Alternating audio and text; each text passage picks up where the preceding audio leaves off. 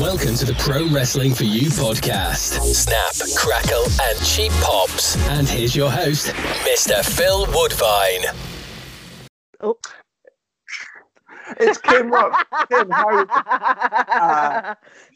Good laugh. Could not last. You know, 5 seconds of silence ruined. Ladies and gents, it's Kim Roxx. Kim, how the devil are you doing? I am excellent, thank you. How are you, filthy? I am not too shabby. Now, we've been talking about doing this podcast for you for fucking ages. Yeah. Just like not had a chance to kind of get around to it. But you know what the cool thing is, I mean, if anyone that knows us both, we've been sort of friends since 2008, so getting on for 12 years. And I thought I knew absolutely everything about you. And this was a real cool moment for me when I realised this. But I only know like about you absolutely everything from about 2008 onwards. I don't know really all that much what you did on the camps and all this sort of stuff before we'd even met. And it never would have occurred to me at all. I just assumed I knew it. But then when I started doing a bit of research and making some notes, I legit don't know jack shit. I don't know how you got into wrestling. I don't know where you'd gone training, where you'd done shows, what the camps are actually like. I don't know any of this stuff, so I got really excited. Anything, man. I don't know fucking nothing. But then I got really excited because I thought, well, this is cool because then I get to know some brand new stuff about you that's really old school, and hopefully people will be interested in it as well as me. Are you sure you want to know old school stuff about Kim Roxx? Are you really, really sure you want to go down that road? I mean, many a man has been down that road, so you know what? Yeah, I did it. I did that joke. We're two minutes in. Oh, we did. Good. But it's been a long time, you know, since anybody's travelled down this road because of lockdown. Obviously, is what I meant. Of course. Of course, obviously, it's now a dirt track rather than a road. Oh, that sounds so bad. Oh, Jesus Christ. we're gonna skip over that. We're gonna skip over that. But like legit, when did you even first get into wrestling? Because I know you've done the camps. Yes. How did that even come around? Because wrestling it's not something you can really.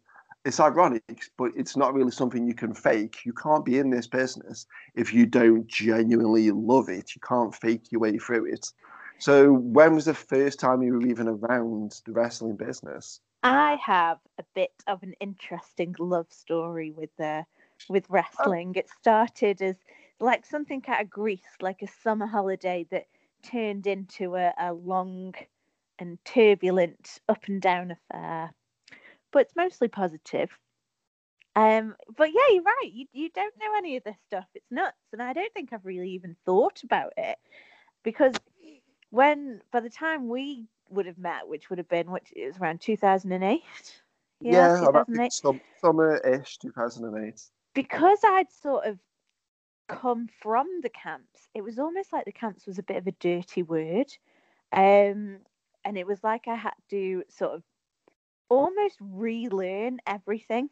But in reality, when you look back, the things that I've continued to use, not just in wrestling, but through my career, have all been stuff that I learned through the camps.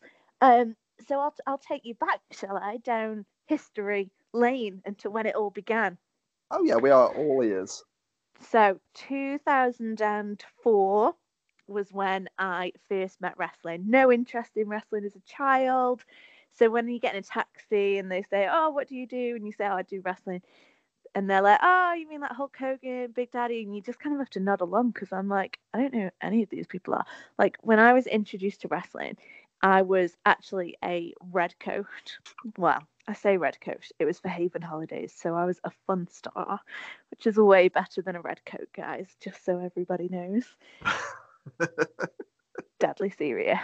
Anyway, so... I was, in my first year as a fun star, I was up in Scotland at a holiday site called Seton Sands, which is near Edinburgh, that kind of side of Scotland, and was absolutely loving life away from home for the first time, learning all about entertainment, doing different roles, so singing, acting, dancing, presenting, DJing. Like when you go, the red coat life and the holiday camp entertainer role is amazing for anybody who thinks they've got a little bit of interest in entertainments, because it's a bit of like, what's the word I'm looking for? Oh, I can't think. Experience. What's that word where they say like baptism of fire, something like that? You learn everything, like, and you go in and you work from like eight in the morning until 1 o'clock in the next morning. Like, you work like a dog. But you don't realize, because you're having so much fun entertaining people 24/7. And when you're not entertaining people, you're either partying or you're just getting some kind of sleep in between shifts. It's really, really great. High energy, constantly on the go. So I've gone up there. I'm excelling in all of these particular skills, but the one that I was really enjoying the most was presenting, which took me by surprise, because I'd originally gone up there as a singer/dancer. So to find that actually I was quite good just sort of standing there on my own with a microphone and creating my own art, whether that be sort of through a game show or through a little mini comedy set or whatever it may be. My strongest point was actually when it was just me on my own with a microphone. Super strange, wasn't expecting it, but completely fell in love with it. And to this day, I still get that feeling like that, okay, it's just me and all these people, and all of these people are listening, and I can do something now. I've got an opportunity to change that person's day.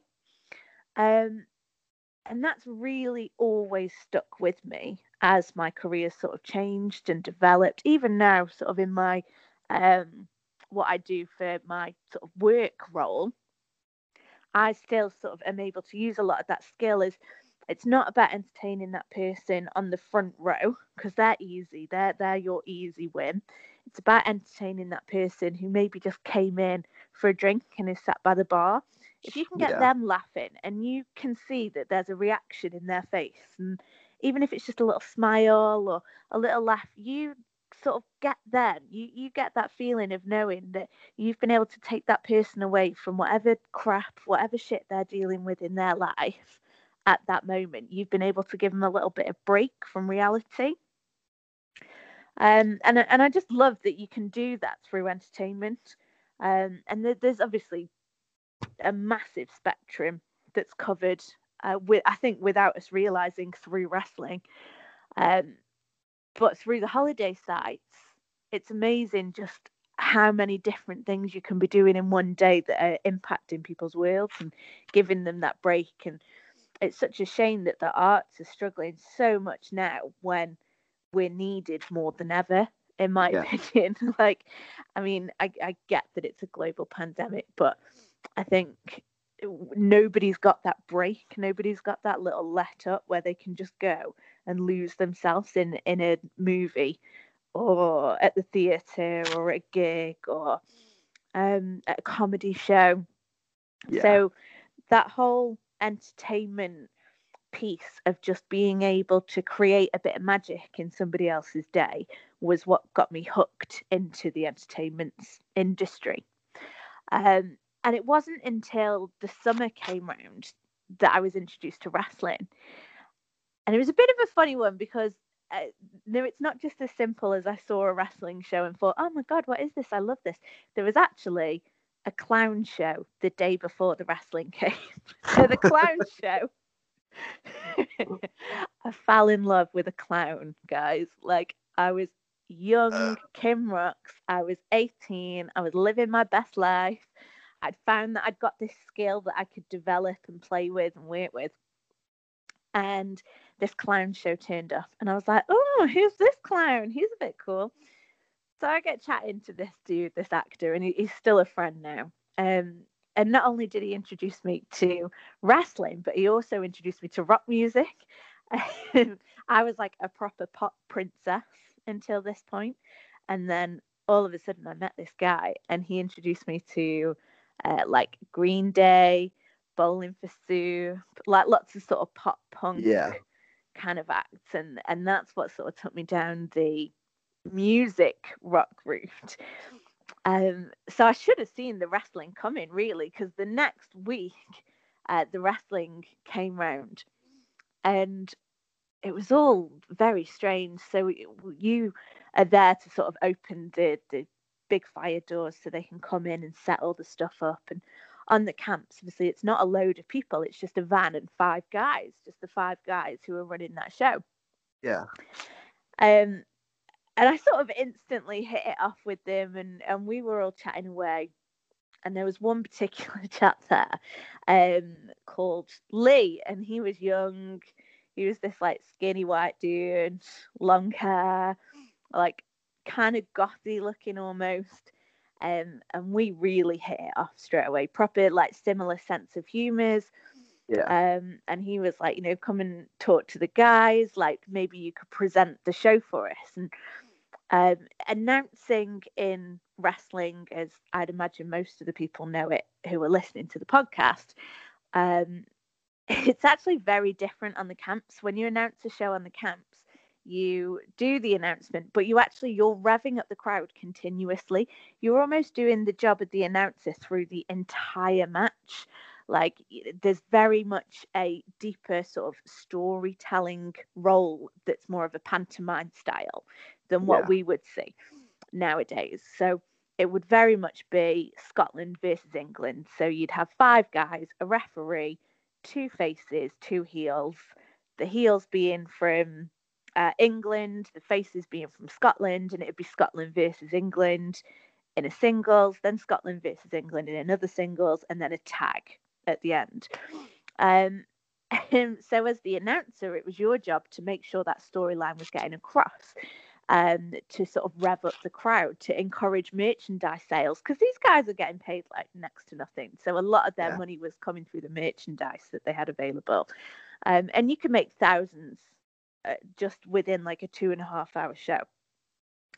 And it was so intense within those 2.5 hours of a show that you kind of walked away from it after, and you're like, oh my God, what was that? Like, that was like, this is my first experience of wrestling. And I've got on insanely well with all of the guys doing it. The music's amazing. The show's amazing. The style of it all was just really up my street. And so then I sort of, over the next few weeks, just really look forward to them coming. And every week I'd be there early to sort of chat to them all and help them set up and really see how that the base structure, I suppose, of wrestling is good guy versus bad guy, right? Yeah. So to learn that and see it in its most basic, simple form, I think is probably the thing that got me tied into it. I don't know if that makes sense, but it was just a really simple, easy, believable way to sort of fall in love. And you couldn't hear that reaction from that audience. Like, I'd been entertaining these guys constantly at this point and knowing that I was sort of doing a good job, but the noise that came out of them for the wrestling was just off the scale. And the Scottish crowds are, without shadow of a doubt, the loudest, rowdiest rock and roll crowd you will ever do a show in front of. It's just phenomenal. Like, the energy that was in the room was electric. And I was thinking, like, how have we got, like, we're spending hundreds and thousands on, like, dancers and singers and bands and all different artists, but not one of them have come through with any kind of atmosphere or response from an audience like the wrestling got. Yeah. And I think, when was it? So I go back to Lee. So he was the guy, the first sort of wrestler that I kind of met, who, when it breaks down to, is he was the first wrestler that they would have kicked out of the van. So he had to walk all the way around the entertainment complex to come and find me. So I'd open the door. So basically he was like the strobe of the group. Yeah. So that's why I met Lee first. And I kind of fell in love with him instantly. So then all of a sudden I've got two crushes. I've got Scott the clown guy and I've got Lee the wrestler. God bless Scott the clown guy. Like I say, we are still friends, but he moved away to France after his period with the circus, with the travelling circus. So then it was all about me and Lee. Now, it turned out Lee was a Scottish wrestler. He was a young wrestler who was actually now known as Jack Jester. And he lived about sort of an hour away from the Seton Sands Edinburgh site. So the next year when I came back, my holiday site then was in Ayrshire. It was a site called Craig Tara, and it was about 20 minutes away, maybe a little bit more, from where Lee actually lives. Well, it doesn't now, but did at the time. So that meant we got like another full year like together, just all getting to know each other.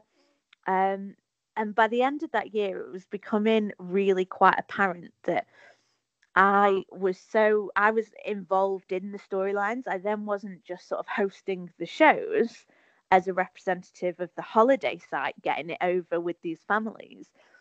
My job was almost more focused on those wrestling shows. Yeah. To the point where I would be like looking at what merchandise they were selling, how we could do the show, sort of how we could integrate that merchandise through retail even in a stronger way.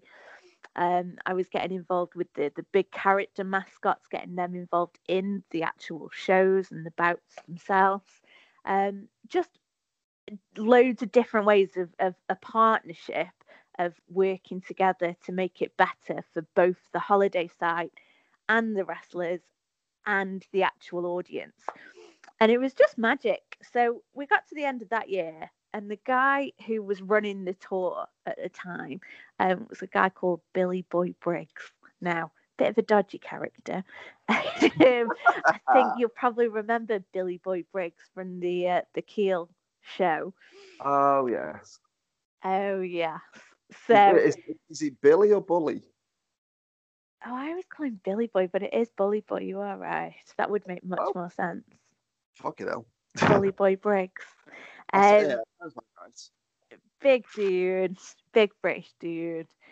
Anyway, he was like, well, why don't, rather than you go back as a fun star next year, you're coming. I was like, on my days off, I would be going to whatever holiday site they were at. Like, I'd go and get the first bus to the train station and then go and travel to where they were, so I could do two shows.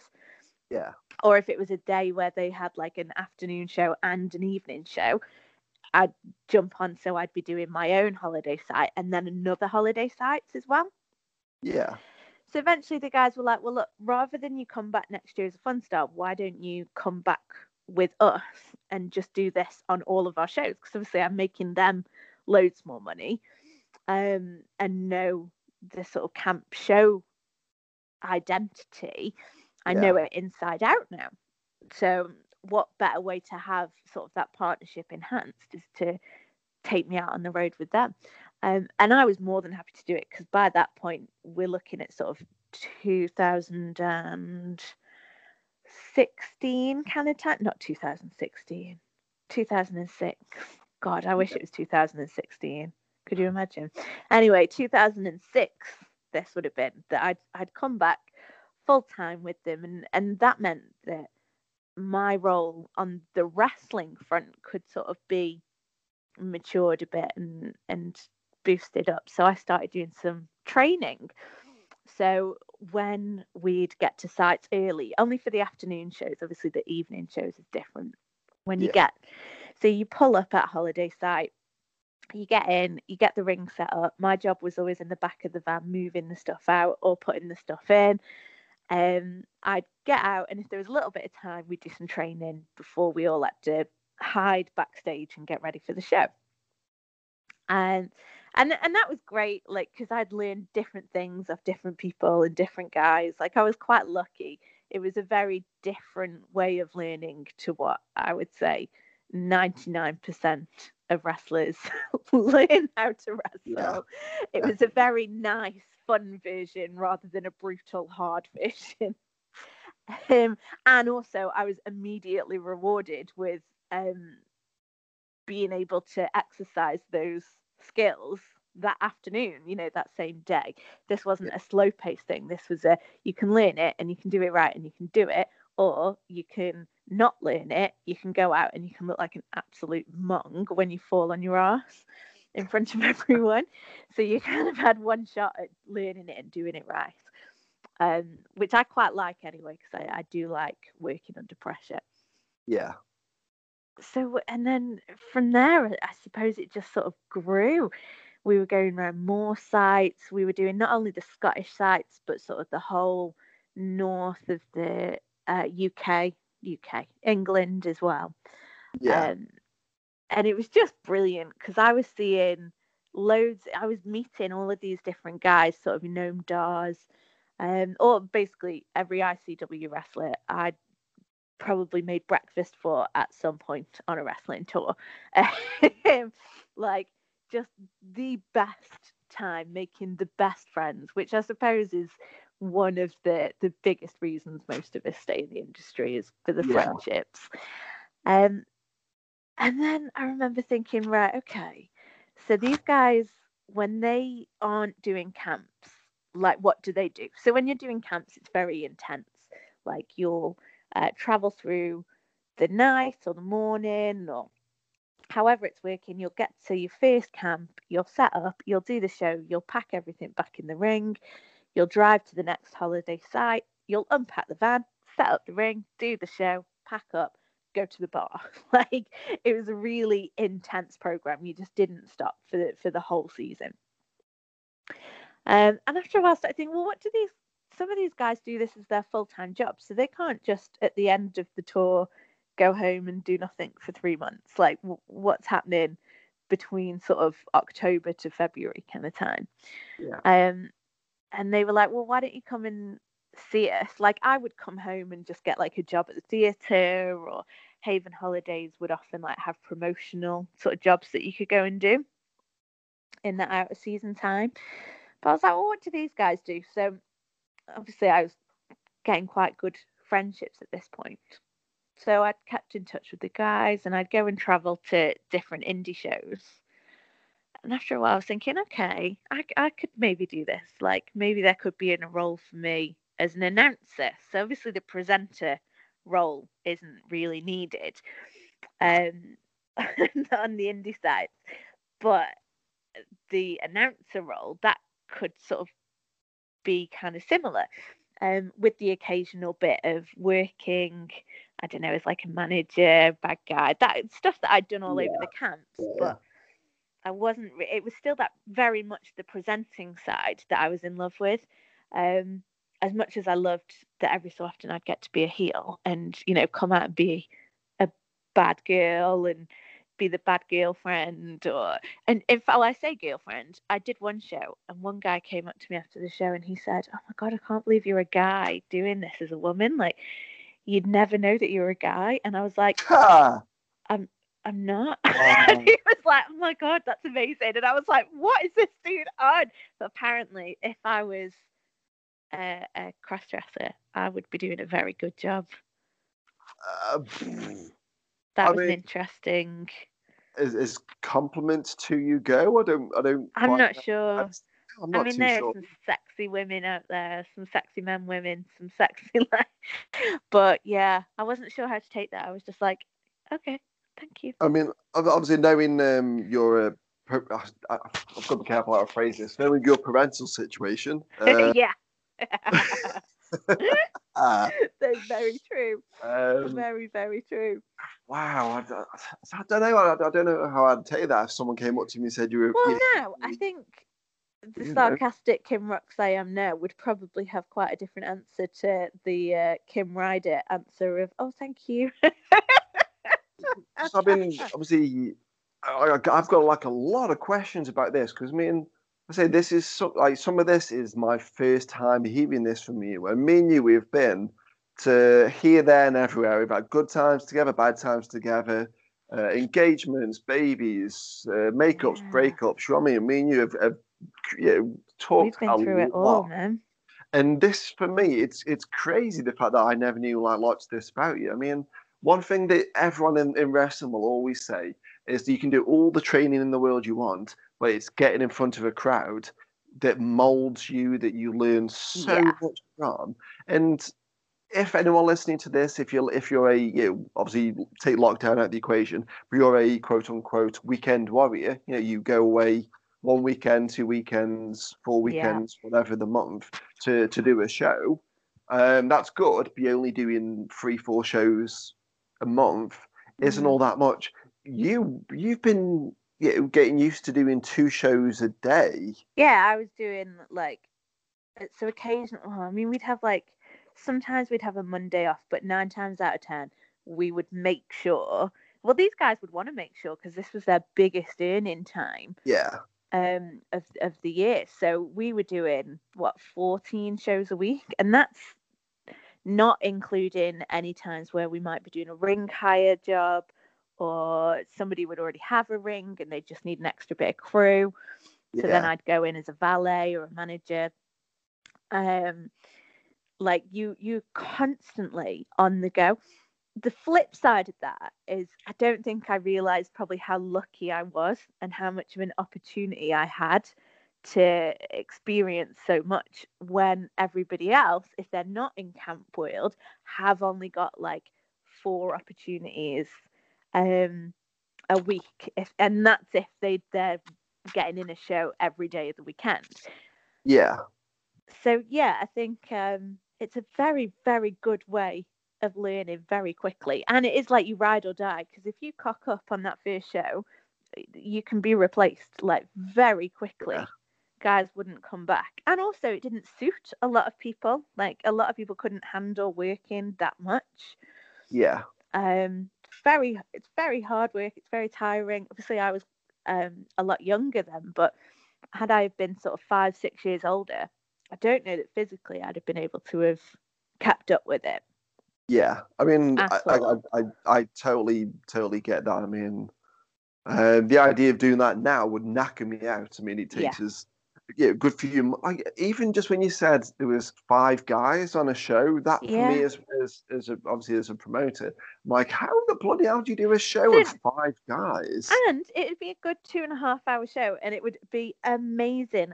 I swear to you, the atmosphere in those rooms of 5 guys was just insane, absolutely electric. It's a total art form, but sometimes I do think, when you see these shows and they've got matches and matches and matches, you think, how much of that needs to be there? What quality content are you giving that audience? Yeah. I don't know. Maybe more is better. Maybe sometimes less is more. But hey, they did it, they still do it, or they will be doing it again. Do you think, and this just comes from I think it's an interview with Dean Allmark that I kind of read, because obviously he's probably the go-to guy when it comes to camp style shows. He's probably most people's first thought of one of those guys that's doing it day in, day out. People kind of look down on camp shows. Oh, like they're not real, quote unquote, real wrestling shows. They kind of, I mean, I hope that isn't the case as much anymore. But I know when I started in 2007, it was very much the case of, it's just work in the camps. It's piss easy. But from what you're saying, that schedule alone, it's 2 shows really every day. You do one show, you no time to rest, no time to kick back and whatever. You've got to jump in the van, pack it all up, head on down. And you got to think as well, so Dean and the All-Star guys obviously are all over.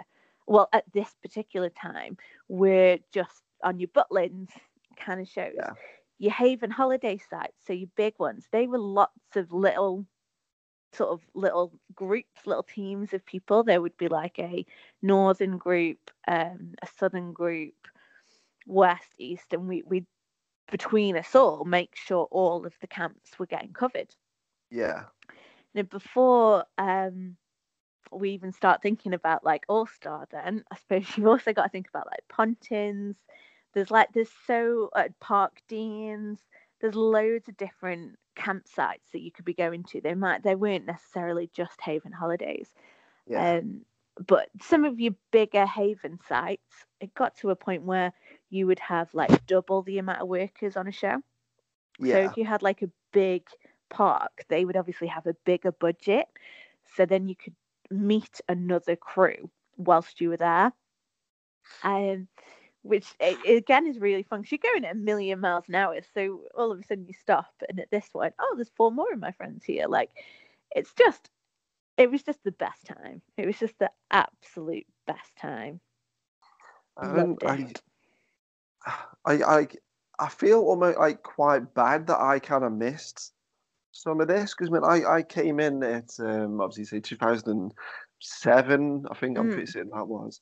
And it was obviously a little indie promotion in Stoke called the BWA. So, and you know, I didn't have to promote those shows. I just showed up, wore a suit, I was a manager, and kind of learned. And there's maybe 2 shows a year, 3 shows a year, top, maybe February, September, November. So getting out in front of that crowd 3 times in 1 year, you don't really learn all that much. The idea of being able to do that multiple times a day, I know it would have knackered me, but I know that me in my middle 20s, when I had a lot more energy and my back isn't knackered and all this sort of stuff that it is now. I think a lot of the guys that you see do get signed. A lot of these guys have done the camps. Like, they've done these shows that you're doing repetitively. Like, you're doing it time and time and time again. And that also gives you time to experiment, I suppose, and find your weaknesses and your strengths, rather than just being so worried and thinking, right, I've just got this one show, I've got to get all of my shit in this one show. Yeah. You've got a bit more sort of time to sort of learn and stretch yourself to try new things and develop. And obviously the experience through camps like your Deans and there's so much of the old blood that are on camps as well that's mixed with that new blood that it's just, I think it's probably just created a lot of the magic that's come out of the country. Sorry, I was just having some juice. I'm on a Ribena, if anybody wants to know what I'm drinking. It's beautiful. It's fine. I have an interesting story about Ribena and Johnny Storm, but I won't tell you it. I feel like I should ask, but I don't know if I'm going to regret asking. I can't even remember the name of the holiday site now. Somewhere in Yorkshire. Me, Johnny Star, pack of Ribena. That's all you need to know. I'll let you guys fill in the blanks. If anyone can come up with some new scenarios for me, please stick on a postcard and address it to the Press and View Towers, because I really don't know where that story could go. I mean, unless... Oh, fuck. I'm just going to ask. This is an over-18s podcast anyway. Did this Johnny guy give you a Ribena enema? No, but I feel like maybe that's something we could market. Like, think of all the good stuff that's in Ribena. I'm out. Just if this is Dragon's Den, I'm out. I'm done. I could do with some more vitamin C in my life. Maybe that's the way to do it. Out of everywhere I thought that today's podcast was going to go, having a Ribena enema, I'm not too sure this is where I predicted. So no, I'm not. I would not have put money on that. But that's what happens when me and you get together, Phyllis. We create magic. This is very true. This is very true. I mean, like you did kind of slip one little comment in a bit earlier on that obviously today's podcast we're not covering everything you've ever done. We can't do Press and View Kim Roxx and Kim Roxx onwards, year 2008 onwards. Yeah. We can't get all that into one show, so we're doing Press and View Kim Roxx, and then we'll do another one down the line. But that's quite a recent thing that you're now Kim Roxx. Yeah, that's 2015. Kim Roxx was created. Prior to that, you were obviously Kim Ryder. Is that what you started out as? Kim Ryder is what I started out as. I was my trainer, so the sort of the boss of the camps. It was a show where it would have been my first show as a valet, and they were like, right, so what's Kim's wrestling name? Because you go through that show card with the fun star, the presenter, so they can sort of elaborate the story. And I was like, I don't know. what should my name be? And this trainer guy was like, I will give you my original name when I started out. Like, he was passing something down to me. And I was like, okay, cool. What's my name going to be? He was like, Kim Ryder. And I was like, like, joking. He was like, no. I was like, okay, so Kim Ryder. Yep. I was like, as in, like, the pop star Kim Ryder. I hope you remember Kym Marsh at a time. She'd like won Pop Star, or I don't know what it was called. And she was in a band, and she just joined Coronation Street, and she'd become Kim Ryder. She either was Kim Ryder or she was Kym Marsh. I can't remember what way around it was, but everyone used to be like, I think her real name was Kimberly Marsh. Is that a real name? If I'm right. She married Jack Ryder. That name's in my head. Something's in my head. And there was a Kim Ryder, and then I also became Kim Ryder. And at the time, it was a bit like, what? I mean, now that you bring it up, I mean, from what I can remember, it was Hearsay, wasn't it? That's what the group is. Yes, that's it. You do have a passing resemblance to her. Do you think? Yeah, I mean, like her. Wherever you go, I'm going to be there. Whatever you do, you know I'm going to be there. Pure and simple. I'll be there for you, pure and simple, gonna be there. I think that was their song. I mean, you can see how singing didn't become my chosen way. Yeah, I mean, it's probably for the best. Like, I think they probably thought I was too good. Presenting, we'll give her presenting to do. Maybe she'll be a bit more better I'm great with words as well. I mean, like now maybe you might not look so much like sort of Kym Marsh did then, but yeah, at the time. Have I never seen that before? I've never put those pieces together. So obviously, I know we're going to get on to another episode and talk about Press and View and why the G6 division is called the G6 division, because it's named after you because of your passing resemblance to another singer. But I've never connected the dots that you and Kym Marsh used to look alike. But now, I can totally see that. I am sold. A little bit. You never see us in the same room together, apart from once when we were in the same pantomime. Wait, what? Yes. What? Regent Theatre, Stoke-on-Trent, Hanley. Regent Theatre, me and Kym Marsh were in the same room. But you were working there, she was on stage. No, I was part of the pantomime. I was playing the part of a tiger. I was playing the part of, don't tell anybody I told you this, kids, Rory the Tiger off of Haven Holidays. And Fabe is now deaf. Yeah. Did you go up to her and was like, look, I'm named after you? And she's like, that's the coolest thing in the world. Let's be best mates forever. She was. She really was. Yeah, she was in awe of how I swished my tail as a tiger, and she just had to meet me. I mean, okay, she's still in Coronation Street, or? Oh, God, I don't know. Probably. She's called Kim. Kim's cool, man. I mean, like, I don't mean this to sound bad, but after she met you, it kind of all went down a hill. This is going to say. I mean, I don't want to say you sabotaged her, but this definitely. I don't know. There's just something. She's super fit, though. I always remember, like, sitting next to her and thinking, "Oh my God, she's so fit. It's ridiculous."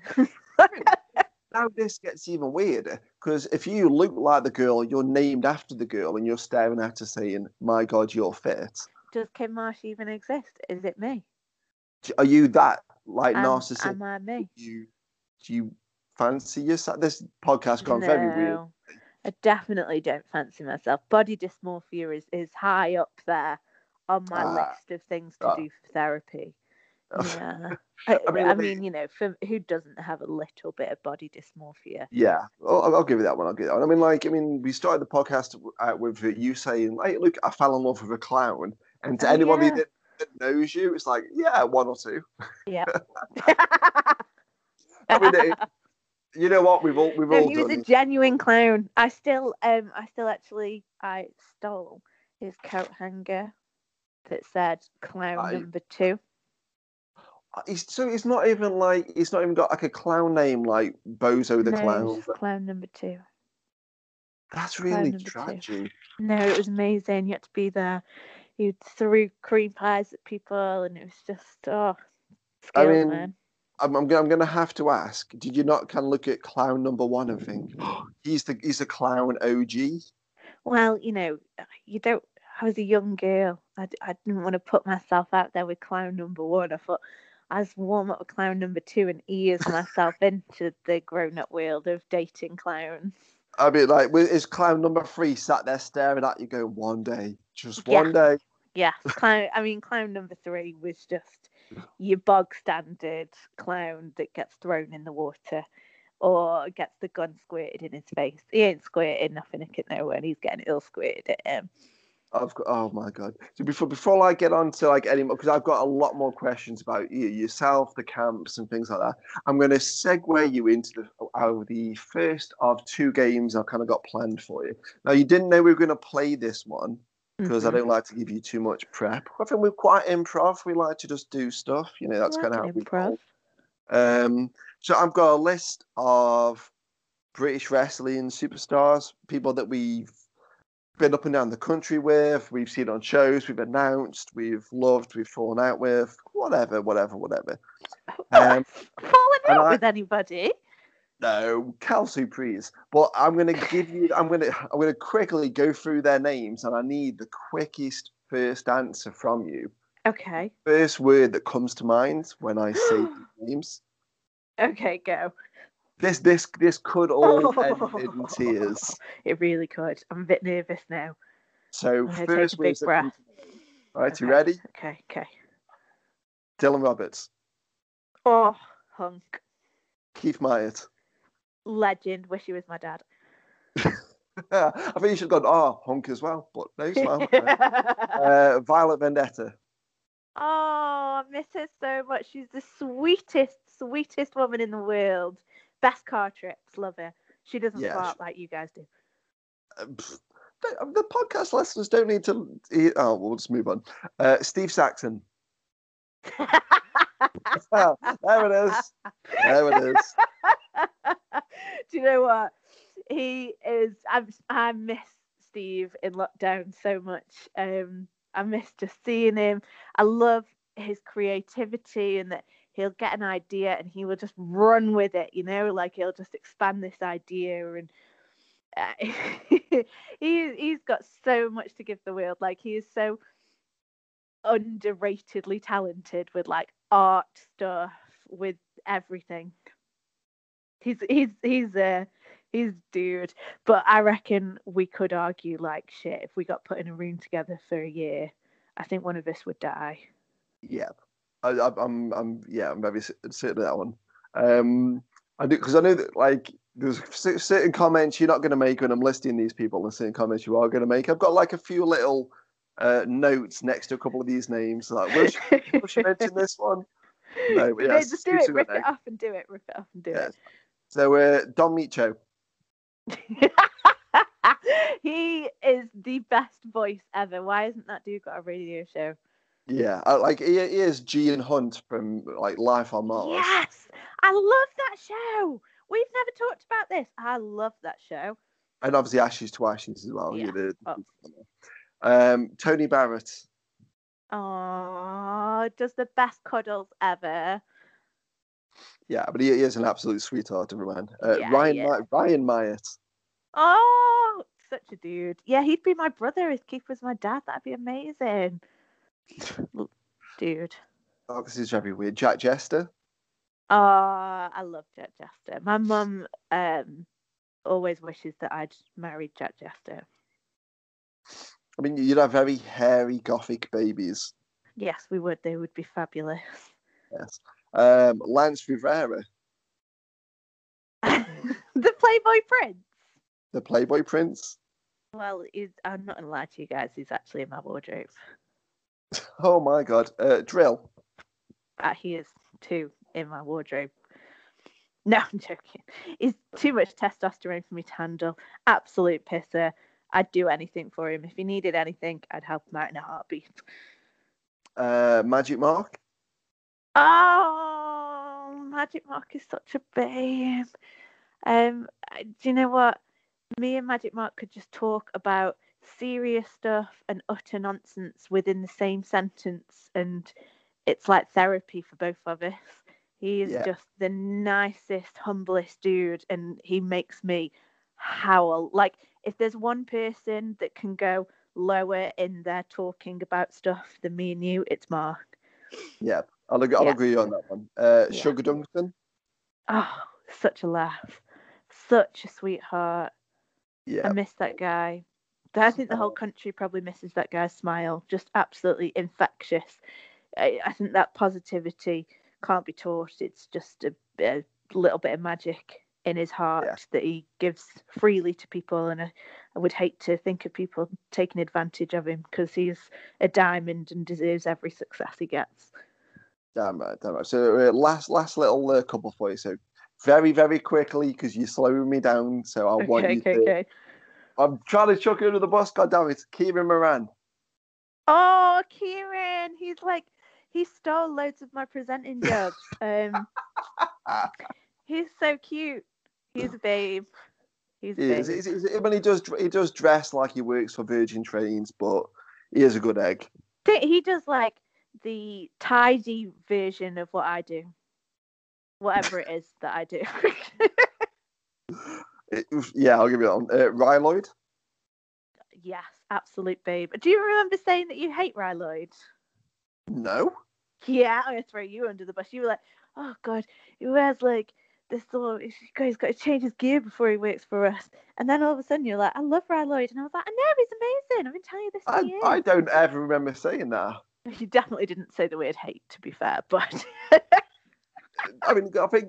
Because, like, he's naturally quite a shy kind of guy. I like gobby, loud. Oh, he messages me all the time about coming to work at my shows. Oh, yeah. And now he's just the show. Like, think where he could be in the next 10 years. If he does ever listen to this, though, please listen to me, Rye. Stop being a dick with your body. Like, look after it a little bit. There you go. Yeah, Mummy Kym has put you in a place from one Lloyd to the next. Sexy Kev Lloyd. Sexy Kev. Oh my God, some of those Stoke shows. Wow, the Sexy Kev. The world has never been the same since Sexy Kev gimmick left us. Yep. Right, so last couple, I promise. Geordie Stew. What a dude. I'm so glad that he comes and does the shows. Like, you can just feel that this is a love that he should have. Like, he works hard in his day job. He's got young kids. He's got a start of a beautiful family. So the fact that he can still have something, can deliver a really positive message through it, I think is wonderful. He must be knackered, though. Yeah, definitely. I mean, Babyface Pitbull. I wanted to do the impression. Is that what everyone does? Do it. I can't do it. Did I tell you about the time I locked him in a room?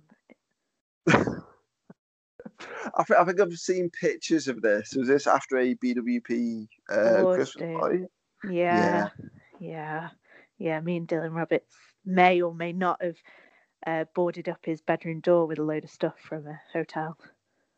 I mean, it is like Dylan's mission in life to wind Pitbull up. So, right, it wasn't us. It was Steve Sackman. It was the maids and Steve, definitely. Yeah, Steve. It's all Steve. Definitely. Right, so last two, I promise. So Daniel Terry. Oh, I love Dan Terry. He's got such a good voice. Like, could you imagine he was your alarm clock? You would never hit snooze. He lived with me for about 8 months. Trust me, he was my alarm clock anyway. Oh, yeah. So funny. He makes me howl.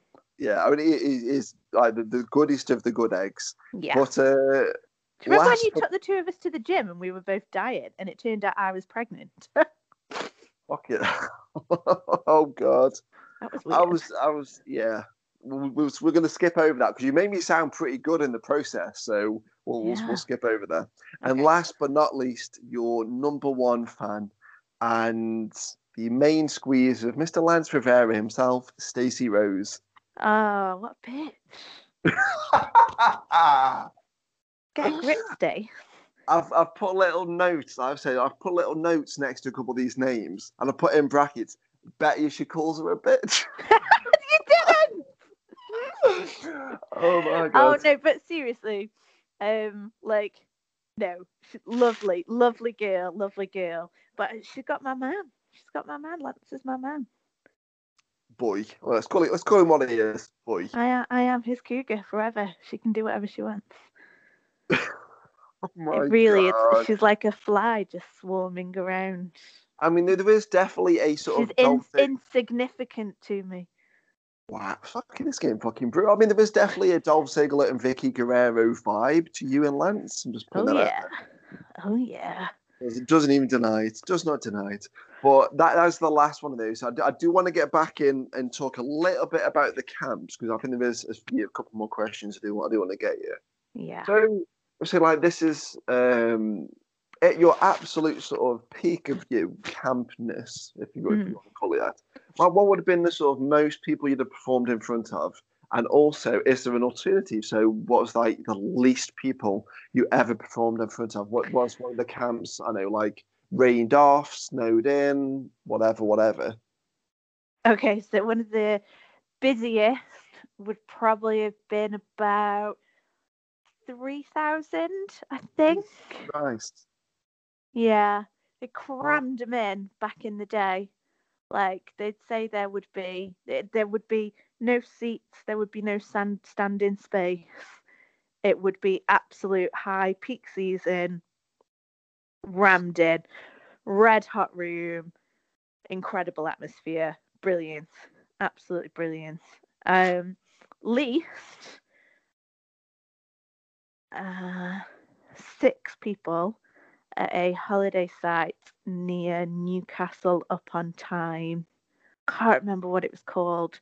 Pretty sure I ended up singing High School Musical songs to them for some reason. Was that what made the audience go down to 6 people? Well, possibly. To be fair, they didn't let me do it again. But I actually remember we had a really good show where there would be like no people there, because obviously you're at your most nervous when there's less people there, because there's less people you can hide behind or in front of or make fun out of. It's almost like I get more nervous the less people who are there. The more people are there, the better, the more energy I've got. But when there's less people, I'm like, oh. Like, sometimes if I'm presenting at work to like 2 people, I'll absolutely cack my pants. But give me a room of 2,000 people, I'll do anything you want. I mean, like, how come it was 6 people? I mean, was it like a rained off one? No, it had just been a family turned up. Like, because we did some that would fall, because the Scottish summer holidays go longer than the English summer holidays. So you would still be on a tour, so you would still be booked on some of the English sites, but there wouldn't be any holiday guests there. It would just be like a few owners that might come or they might not, because they've probably already seen you a few times. So it would have just been really unlucky. And ironically, the same afternoon, later that night, we'd have driven into Scotland for a show, and it'd have been absolutely jam-packed, and we'd have delivered the exact same show, just with less High School Musical songs. That's crazy. I mean, like, the least I've ever sort of performed in front of was about 21. Yeah. So... And then that was BWP summer season a couple of years back at the Real Little Theatre. But 6 people. Yeah. I'm pretty sure there was more of us than them. Fucking hell. I mean, like, I kind of know how, like, I suppose that's kind of like how bands feel when bands are doing gigs and there's no one but the other bands to watch. And that's a lot of work, man. Like, so there's old Kim Ryder in the back of a van getting out all the wrestling stuff, probably hungover as cack. And then we've got to get it all back in and zoom up the road, and you think, 6 people, but it's all part of it, isn't it, I guess, at the end of the day. And I probably that day learned more from the crowd of 6 than I did the crowd of 2,000. So, yeah. And the 2,000 would have been, I think, Haggerston Castle. Yeah, like, oh no, that's Scarborough way. That can't be right. Maybe Berwick. I don't know. Somewhere near Scotland or in Scotland, in the north. It's all up north somewhere, and it's all sort of where like the Snows, not the White Wall, not that far, the Starks, their kind of region, all there. You just segued into Game of Thrones rather than me, or rather even like telling me. I was like, I think, what the fuck is she on about? Long live the Lannisters, guys. I mean, yeah, I think if there's a family that me and you fall into, Lannisters is probably it. Tywin Lannister is a sexy mofo. Yeah, I suppose. I mean, Cersei's often not. I mean, she is fantastic, though. She's a bit like my mum, I think. Yeah, I can definitely see sort of, comparisons between Lena Headey's character and your mum, definitely. Yeah, 100%. Oh, my. 100%. I mean, we have definitely segued, but oh, my God. What were we talking about? Little shows and big shows. Little shows. So I'm going to have to ask, because I think obviously, we're not going to get into when we met and how Press and View came along and all this sort of stuff. But the first kind of introduction to you that I got was seeing, obviously, after we kind of like met and said hello and whatever, is you showed me some pictures from, it would have been a show that you was managing on it. I think it was you and Tiger McGuigan. Yeah. Craig Tara, black lacy dress, or the Queen dress. Can't remember. Either way, black dress. I mean, I don't know why he was wearing it, but you know, whatever. Well, he looked great in it. Great legs. And terrible piercing, turns out, but great legs. Because obviously I was like a manager for the first sort of 5, 6, whatever years of my sort of wrestling career. So like, oh, here's another manager that's been doing it for God knows how long. Yeah. I can pick up some little bits and pieces from you. And some of the pictures from obviously what you were showing me or whatever is you doing the talcum powder spot, which is always good fun. Apart from obviously when you got to clean your gear because that kind of takes the piss. But there's like an infamous photo that had like been burned into my head where you're getting pulled in over the top rope and it's just spiking yourself on your head. Like Jesus Christ. Is that Little Johnny Star? Yes, I want to say Johnny Star and Tiger. I think I probably would have been managing Tiger, and it would have been because Johnny Star was like one of our biggest baby faces. He was Scottish, like proper Scottish, little, fun, throwing himself around like Rey Mysterio. So all the kids obviously absolutely loved him. Yeah. And obviously, little Johnny Star had to drag Kim Ryder's ass through the ring. I remember going backstage after that, and everyone was like, oh my God, you took that really well. And I remember thinking, I feel like I need to rip my tits off. Like, I don't know how women do this. There's so much pain after. I think that might need to be the title of your autobiography. I'm just putting that out. I really wanted to rip my tits off. They were like, I looked amazing. I was like, thanks. So cute. Wow. So I was the only female I was the only female I saw on any show, even indie shows. It wasn't until I came back in 2015 that I started seeing females on shows. I mean, so you were the audience's only female. I'm trying. What maybe that's why that guy got confused. Maybe he was like, women? Not like women on a wrestling show. I've never seen women in magazines. What is one doing here? What is a woman doing here? That's crazy. That can't be a woman. That's got to be a man. I'll go and ask and check. I mean, like a lot's happened to me on shows over the years, but I've never been mistaken for a woman. Might be the beard, but then I've seen some old women in town. They've occasionally got a bit of facial hair, so yeah, you never know. Well, obviously, I think for me, and correct me if I'm wrong, but wrestling in itself is suffering for your art. You know what I mean? So it's low wages, if any wages at all. You. 5 of you crammed into a punter with your bags on your knees. You got protein farts smashing you in the face. Oh, dude, not even a car on camps. Like, so we would be in the back of a transit van, sat on top of like the wrestling ring. So I'd have to like stack it in a way that made it as comfortable as possible. I just remember we got pulled over on the motorway once, and obviously they wanted to check the back of the van. So we were like, oh, fuck, we're going to get in so much trouble. So we had to hide, like, under the mats. We had to, I remember we got the apron out and unravelled it as quick as we could. And, like, there were, like, three of us underneath, like, as much of the wrestling ring as possible in the back of a transit van. Wow. On a motorway somewhere up north, so we wouldn't all get shouted at by the police. That was glamorous. See, so if anyone's listening to this thinking, oh, wrestling shows look really, really cool, you have got to do stupid shit like this from time to time. And obviously when you're in the back of a van, it's quite hard to tell the drivers that you need a wee. So I'm not ashamed to say that I've had to pee into a coffee cup and pour it out the back of a van on a moving motorway many a time. Wow. Yeah. It's glamorous, baby. Showbiz. Showbiz. Oh, my God. I mean, to be fair, that story sums you up perfectly. Yeah. Having a piss into a coffee cup, tipping it from a moving van. Wow. I'll tell you one of my funniest stories from one of the camps. I'll never forget. Go on. So it was red hot day, middle of summer, super busy, knackered, because obviously we've been on it. This is coming towards the end of the tour now. It's just about to go on stage. Literally, my music's just hit. I was a valet at the time, but I had like a separate entrance. The guy would have come out first and been like, yeah, this is me, but it's not just me. I've come back with my manager, blah, blah, blah. And then I come out. I remember necking this energy drink, thinking just get a drink right before you go down so you like your throat's as like sort of lubricated as possible. And downed it.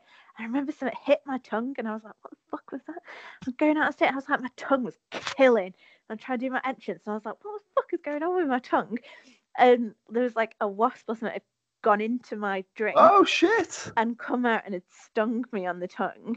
By the time I'd like done my entrance bit, and it was for me to talk, I had to like try and tell the person whilst my tongue was swelling in my mouth.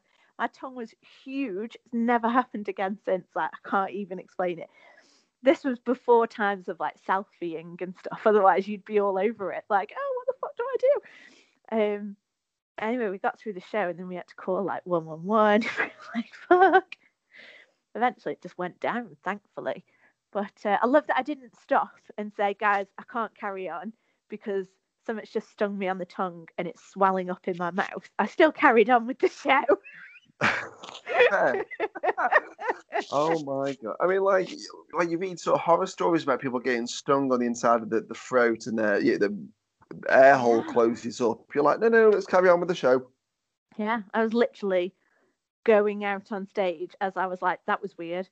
What the fuck was that? Oh, I'm on stage in front of 50,000 people. Oh, my God, I can't talk. Shit, what am I going to do? Hi, everyone. I'm a bad guy.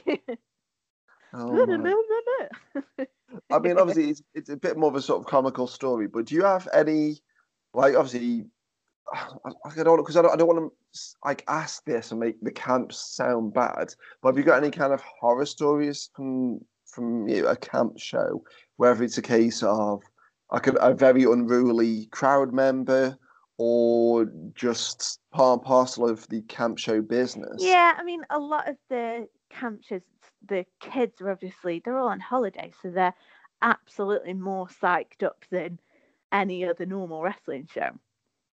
And we had this gimmick with like bash the bad boy hammers. So we'd sell these inflatable hammers and then bash the bad guys. So when I was the bad guy, one, I'm the only female on the show. They're all probably pretty pissed off with their mums at this point. So it's very, very easy to dislike me a lot. And I remember I had a spot where I'd like fallen out of the ring and I'd given them a chance to all get around me with their hammers and they were kicking the shit out of me. They weren't using the hammers. They were just using their feet. So I was like, little fuckers. And my mum had come to see that show. And I think she was recording it. I think one of the guys must have asked her to film it on one of the like, old handheld cameras. Yeah. I always remember her saying, like, she was like, I just felt so helpless. These kids were just beating up my little girl. I was like, I was like, it's just part of the show, Mum. Don't worry about it. On reflection, those little fuckers could have killed me. I was like, no, it's a good thing, Mum. They want to get shit out of me. Yay! Is that not just like the weirdest thing in the world to explain to someone that doesn't get wrestling? You don't know, the more they really want to shank me, the better this is. Like, it's in no other like business in the world. It is a good thing. Is that applicable? Like, it's weird, but acting, I totally get it. Fantastic actors, man. Fantastic actors. We are very method acting. I think we've talked about this before, that we don't realise how much we push things. Yeah. Like, it takes us a while to stop. Or when somebody says to us, do you think you went too far? And we're like, what? No. So I think maybe there's something in there where we do occasionally, from time to time, push things a little bit too far. Yeah, I mean... we didn't push things too far in bits. Now, I know that's for another time, but that was too far. I tell you know what, like, because I know, so what year would that have been? Would that have been before Pro Wrestling View's first show? Just before.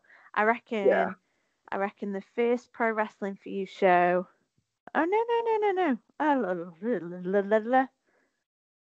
words, mouth, engage.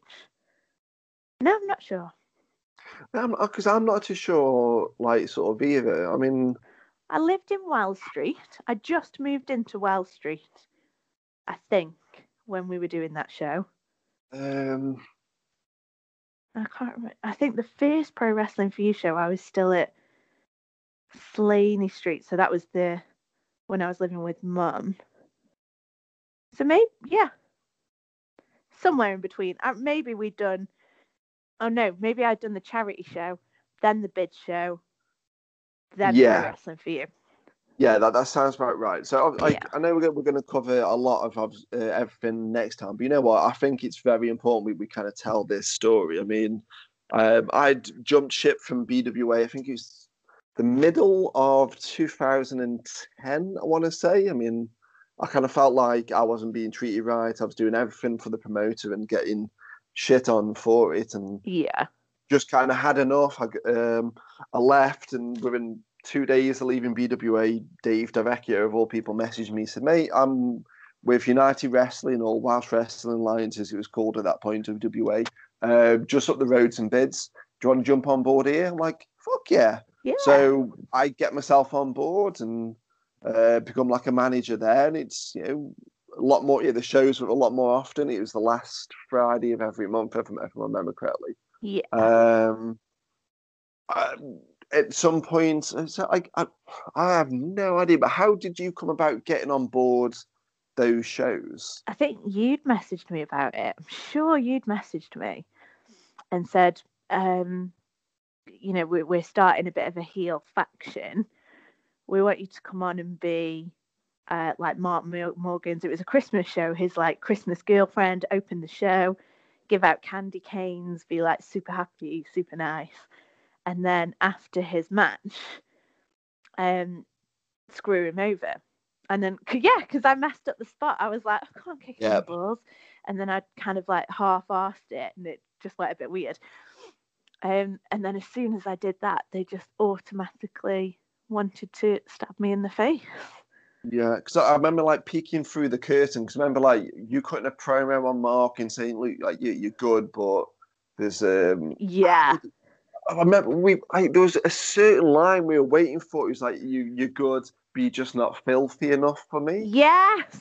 It was like it's words like that. I swear that it's got to be that, or very close we need to use that line again. Oh, fuck yeah. And I was meant to, like, walk out with Dave Dereccio, or Scorpion, as he was known, and Adam Lake kind of like flanking me, but cause I was, like, the manager of that group, the Gods of the New Age, I think we were called at the time. And we're just, like, peeking through the curtain, like, you went to kick him in the nuts. I'm like, you're good, Mark, but you're just not filthy enough for me. And then, obviously, I come walking out as filthy. Hey, she said my name, my ears are burning. We're now a force. We get in the ring. I don't remember if they kicked Mark's head in at that point. I think they did. Yeah, maybe just hit him with a finish, and he, you know, he rolls out the ring, whatever. And the four of us kind of stand there, arm in arm. Best picture ever, by the way. Yeah, I mean, there's some superb pictures. I mean, yeah, me and you tanned up like you wouldn't believe. Yeah. Probably the only decent pictures of us that exist. That is true. We're not pulling faces on purpose or whatever. Yeah. Like for that, and for that one show, for that one segment, that one skit, you keep marking the bits. They chuck him out. We kind of come out. We pose. I kind of cut a promo. We go in the back. You got death threats from that? 120 seconds. And I was getting actual death threats, like not jokey things, not like, oh, we hate you, you're a dick. It was bad. Like, it was, if you show your face again, we are going to stab you. But I was like, whoa. Yeah. Amazing. I've done my job. I've done it very well. But I don't trust these people. Given it the last show was my first show. And I'm pretty don't trying actually that little blonde bit. I'm sure she threw a drink on me. She definitely did. Yeah. I mean, this is the same venue that with one of the audience members had like chucked a glass at Dave at one point.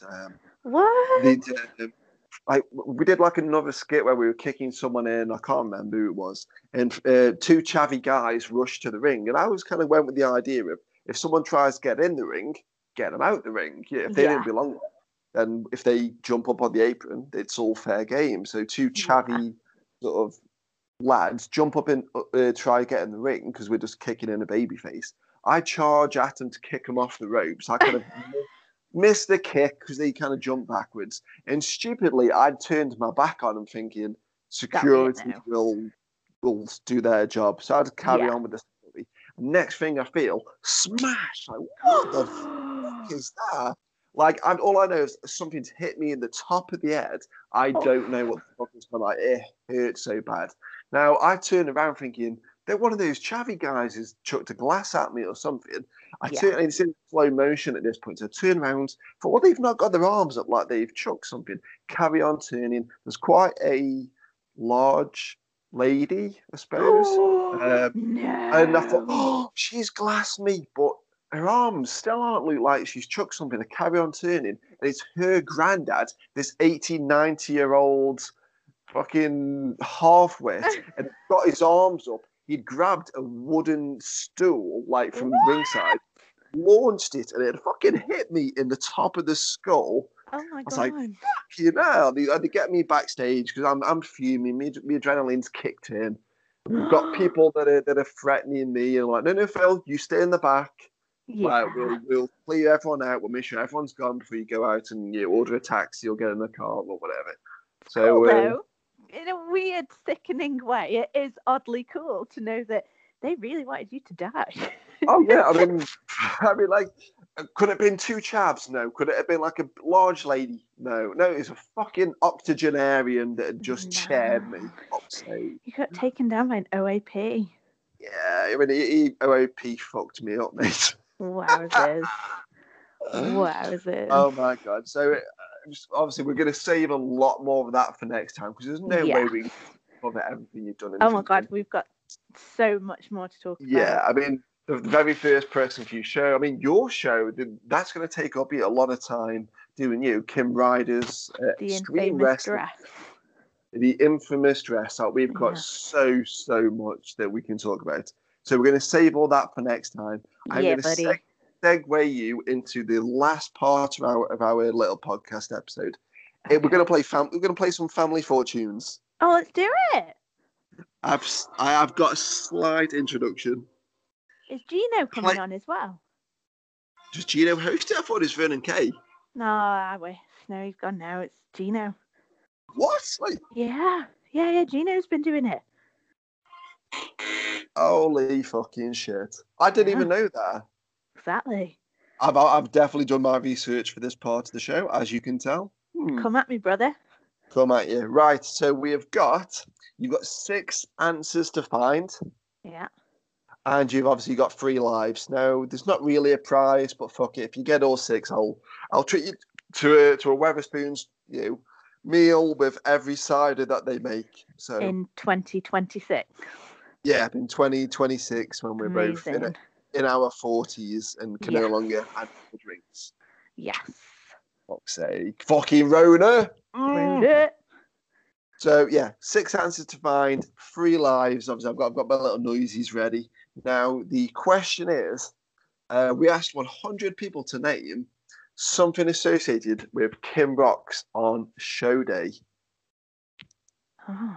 Indeed. So this might be fans. It might be people in the back. It might be me. Hint, hint.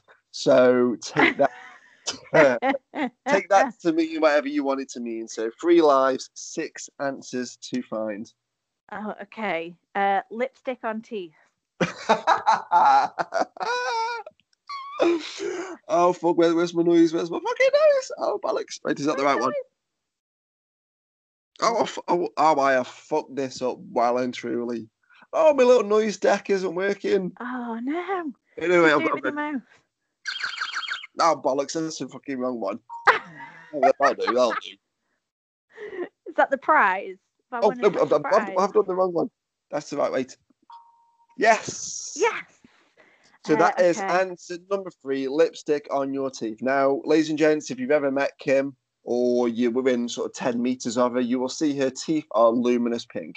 No, she has got teeth. They're not gums. That is just luminous Avon lipstick. Big shout out to whatever lipstick I'm wearing is also all over the microphone that I've just spent the last 2 hours practically deep throating. Well, we had white microphones at one point in Press and View. Kim used to gargle them. It's like they'd come back just covered in like orange all down the base of the mic from the foundation. Pink all over the top of it where she's been swirling it. Oh dear God! Really get my own microphone cover for hygiene reasons. Well, especially now. Yep, definitely. So that is answer number 3. There is 5 more to find. All 3 lives intact. What are you thinking? If you've had impact on this, cocking up the raffle. Let me see. Yes, messy lines up. So this is answer number 1. Now, I have got to state, this isn't just specific to the raffle. This is, if you're in a tag team... Me and Nat, Steve Saxon's partner, we always had this conversation. Like, I remember he got through a BWP show without cocking up once, and we were at the Red Lion, like the infamous BWP after-party pub. And she was like, the show wasn't right, and I was like, why? She said, because you didn't cock up. Yep. She said, everyone loves it when you cock up. She said, it's not right when you don't cock up at least once. I was like, oh, sorry. I mean, I've got to agree with her. I mean, I was watching through some Press and View back catalogue on the Press and View On Demand, which is pressandviewondemand.co.uk. Thank you, cheap little plug. And you're announcing the G6 match. Now, the G6 is named after you because you look like the singer Dev. We're after like a fast-moving, flashy style. So it was, oh, fly like a G6. So we named that division after you. I mean, it may as well be called the Kim Roxx division for all intents. G8, G10. Yeah, at one point you could have G7, G8, and we sat there thinking, why is she saying this? You know, it's G6. G6 catchweight title. So where the fuck again? Obviously, completely forgotten. I mean, it's and again, if you tag teams, Kim, it's just good mates. No worries. Just good friends. Just good buddies. Like Kim, what are you doing? This is not the name of the fucking tag team. Just great cousins. Yeah. All right, mateys. Oh, for God's sake. Now, and the best bit when it comes to Kim Roxx's forgotten lines or messed up lines, you had to convince me show after show, month after month, to have a raffle. I fucking hated raffles to start with because it seemed a bit country fate, like a tombola. A bit naff, really fucking hated. You're no, seriously, Phil, they'll make money. Please let me do a raffle. It's like, fine, fuck it. Do a raffle. And obviously, once we saw how much money raffles made, I'm a big fan of the raffle. Yeah, And easy fun money. Yeah. Everyone loves a cheeky gamble. Exactly. And you're like, no, trust me, let me do it. I was like, Kym, it's yours. Do whatever you want. He said, cool, I'm going to do it my way. Buy a strip, you know, a pound a strip. If you buy, no, five... buy just tickets. Just buy one ticket. Save the paper. Yeah. I don't know at what point, anybody listening to this, I feel like banging my head against a brick wall.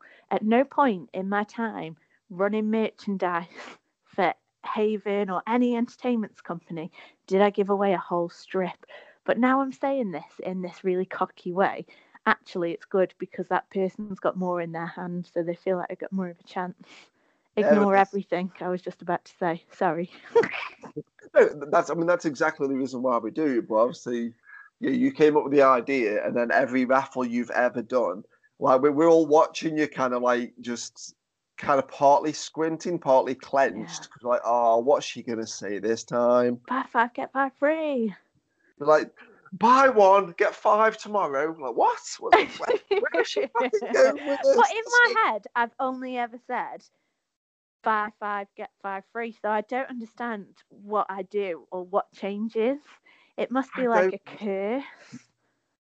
I honestly, like, I have to kind of be near you when you're doing the raffle because I don't know what you're going to say. So if you're like, no, honestly, ladies and gents, it's buy one, get five. Or no, buy one, get five tickets free. Like, what? Yeah. No, that's not it. I don't know. Buy five, get five free. I don't understand. I'm saying it now like a normal buy five, get five free. So what happens? Where does it change? I don't bloody know. I don't know where you get half of this from. Reckon it's that Chris. Reckon he just changes what I say somehow with his magic voodoo. Damn it. God damn it. But back onto Family Fortunes. That is your top answer. So you found two answers. There's four more to find and 3 lives intact. Flash in your pants? Yes, that is answer number 2. It's flashing bits. Yeah. Over the years, bum, boobs, fanny, it's extreme wrestling for you. Yeah, you said, fair enough. I've got my lip caught on the rope. Wow. Yeah. And I think that's why I met your dad for the first time, because I think you said your dad was in the crowd. You said live on, like, he's an over 18 show, so it's fine, but you did say live on the mic, I've just caught my gash on the rope. Like, oh, okay. It's a great opener. What an icebreaker. Great opener. Wow. It's funny because it means vagina. Okay, we'll move past it. So 3 answers found, 3 still to go, 3 lives intact. Oh, this is tricky now. Chris Jericho. Oh, nope, no Jericho there. Man. Okay, one job. Yes. Answer number 5 is a chant of one job. Nice. That is you. That is Jerry. I mean, chants do play a bit of a role in one of these other answers. So it just give you a little clue. Just need a little heads up. So 2 more to find, 2 lives intact. Wetherspoons. Oh no. Second life gone. You've only got 1 life remaining and 2 hands behind. I'm going to give you a bit of a clue, seeing as you have got still 2 to find. 1 is very, very me specific, and you fucking hate. I'm going to bangers and Marsh. I'm going to pretend I'm not hearing either of them because that will lose your last life. I'm really trying to fucking help you take them. It's something that I find very, very funny, and you fucking don't find it funny in the slightest. Something that only happened to you, and I tend to share it once a year, every year. Rimming. Oh, for fuck's sake. Answer number 4. It's not what I was going for, but that is answer number 4. Kym the Rim is number 4. Oh, having an orange thrown at my head. Yes. Yes. Fan-fucking-tastic. You've found all 6 answers with 1 life remaining. Amazing. Yes. That is what all 100 people surveyed said, obviously. Oh, my God. Is that like a record on this game? I don't fucking know. Let's be honest, I just make this shit up. I don't. Oh, it's so funny. I love it. I love it. I mean, oh my God! I mean, you have won Family Fortunes, but for your singing, may I just add? Oh man! Oh, sorry. Does that mean I get a free Wetherspoons? Yes, you get as soon as Wetherspoons is open again, and the owner of Wetherspoons stopped being such a pedantic prick. Yeah, he is being a bit of an arsehole. He is a massive douche. You'll be treated to a meal at Wetherspoons, and you can have as many ciders as you wish. Boom. I probably only need like two. I haven't been anywhere for years. Maybe not years. Slight overstatement, isn't it? Just a little bit. Yeah, yeah. I mean, we are all going to be lightweights by the time we're kind of like back into the pub. But oh, can't wait. Cheap date, dear, cheap date. Is there anything else that you want to kind of... Actually, no, actually, while I've got you on, one question. Where did the boob mints start? The boob mints started quite early on, really. I kind of... Obviously, when you're doing the shows at Haven, so on the camps, you're going back and forth. It's easy to sort of come up with excuses. But as soon as I started doing indie shows, so this will be more like the next episode, I guess, but... I realised that you go out and you're out then, that's it. Like, there's no escaping. You're just kind of sat in one place. So if you haven't got a drink or anything, you can't, if your throat goes dry, you're knackered. And the last thing you want when you're trying to talk to people or deliver some kind of message is to not be able to talk clearly. I mean, let's be honest, I have enough difficulties talking clearly as it is just because my dumbass human brain, let alone... issues with throat lubrication. So I thought, God. If I haven't got a water or a juice or a drink or a Ribena, like if Johnny Storm's not handy, then just whack some XXX mints. Not XXX mints. Basically, not ones that'll jam up in your booby sweat and go weird, like ones that will hold the test of a full 3-hour wrestling show, and just shove a load of mints in your bra, and then that way you can always just get one if you need a little freshen up. So yeah, if anyone on the show does see Kim rearranging her her ladies, let's keep it classy. She is just trying to get a mint out, or a mint has slipped and she's just trying to rearrange it. Could be one, could be the other, could be both. Normally several. Or you know, if you're on a date and you've got a bit of a garlic issue happening, or if you're in a bit of an SOS situation, I'm your girl. I will hook you up. Are we going to announce you as that from like the next wrestling show that you're on? The lady with the mintiest cleavage. Yes, and I do have a weird thing for mint. Like I proper love mint. So maybe it's just the smell it gives me. I don't know. I don't put them anywhere else. I promise. They only go in my bra. I mean, that's weird enough. I'll just stop talking. I think that's a perfect line to end this podcast episode on, Beauty. I'm not going to lie to you. Just beautiful. The idea of, I mean, we already kind of started with Rabbi and enemas. So, yeah. You know what? Minty cleaves. Minty that's cleaves. What it is. Minty cleaves. You mate, need a podcast about minty cleaves. That's going to be my new wrestling name, just Minty Cleaves. Minty Cleaves, love it. We're going to draw this to a close. Knowing me and you, we could talk forever and still have a lot more to talk about. We've got so much to talk about on episode 2, but we're going to give that a little bit of time before we do turn away, because there's so much to cover. It's going to be absolutely crazy. Kim Roxx, it's been an absolute pleasure. Hopefully, people listening to this, you've learned a little bit about Kim, but also. Learning a little bit about what it takes to kind of manage being on the camps and all that sort of stuff, because it doesn't get talked about enough. It doesn't get enough credit when it is talked about as well. So I really do hope people learn something as well. Is there anything that you want to say to the Kim Roxx fans before we go? Oh, thank you for having me, and thank you for listening. If you're still listening, let us know. Let us know what you think about this crazy ass conversation. I love that. Listen to this now, or in 10 years' time, or if because one of us has died, or something's happened, just put like a picture of a penis on our Facebook profiles, just because why not? That's a bit of love between me, you and Phil, giving out to the world. Wow. I mean, I like that. I said, have you got a message for your secret message? Yeah, have you got a little secret message? Start putting pictures of funny shaped penises everywhere. Have you got a message for your fans? Yeah, thanks for having me. Fucking hell, I didn't realise you were that fucking friendly with your fans. Hey, there's not many. You know what? If that's what the £3 meet and greet gets you, then you know what? Sign everybody up. After this lockdown, to be fair, I might even reduce it to £1.50.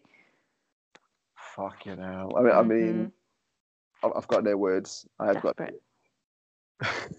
Let's go get an imaginary drink at the imaginary bar. Yes. Let's do it. Kym, it's been an absolute pleasure. I literally can't wait to do part two with you.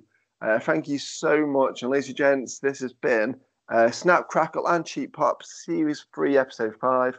My name's Bilfy. She's been Kim Roxx. Thank you very much for listening. Thank you. Bye for now. Thanks for listening. Check out Pro Wrestling For You on all social media platforms and stream our back catalogue of shows over at pw4uondemand.co.uk.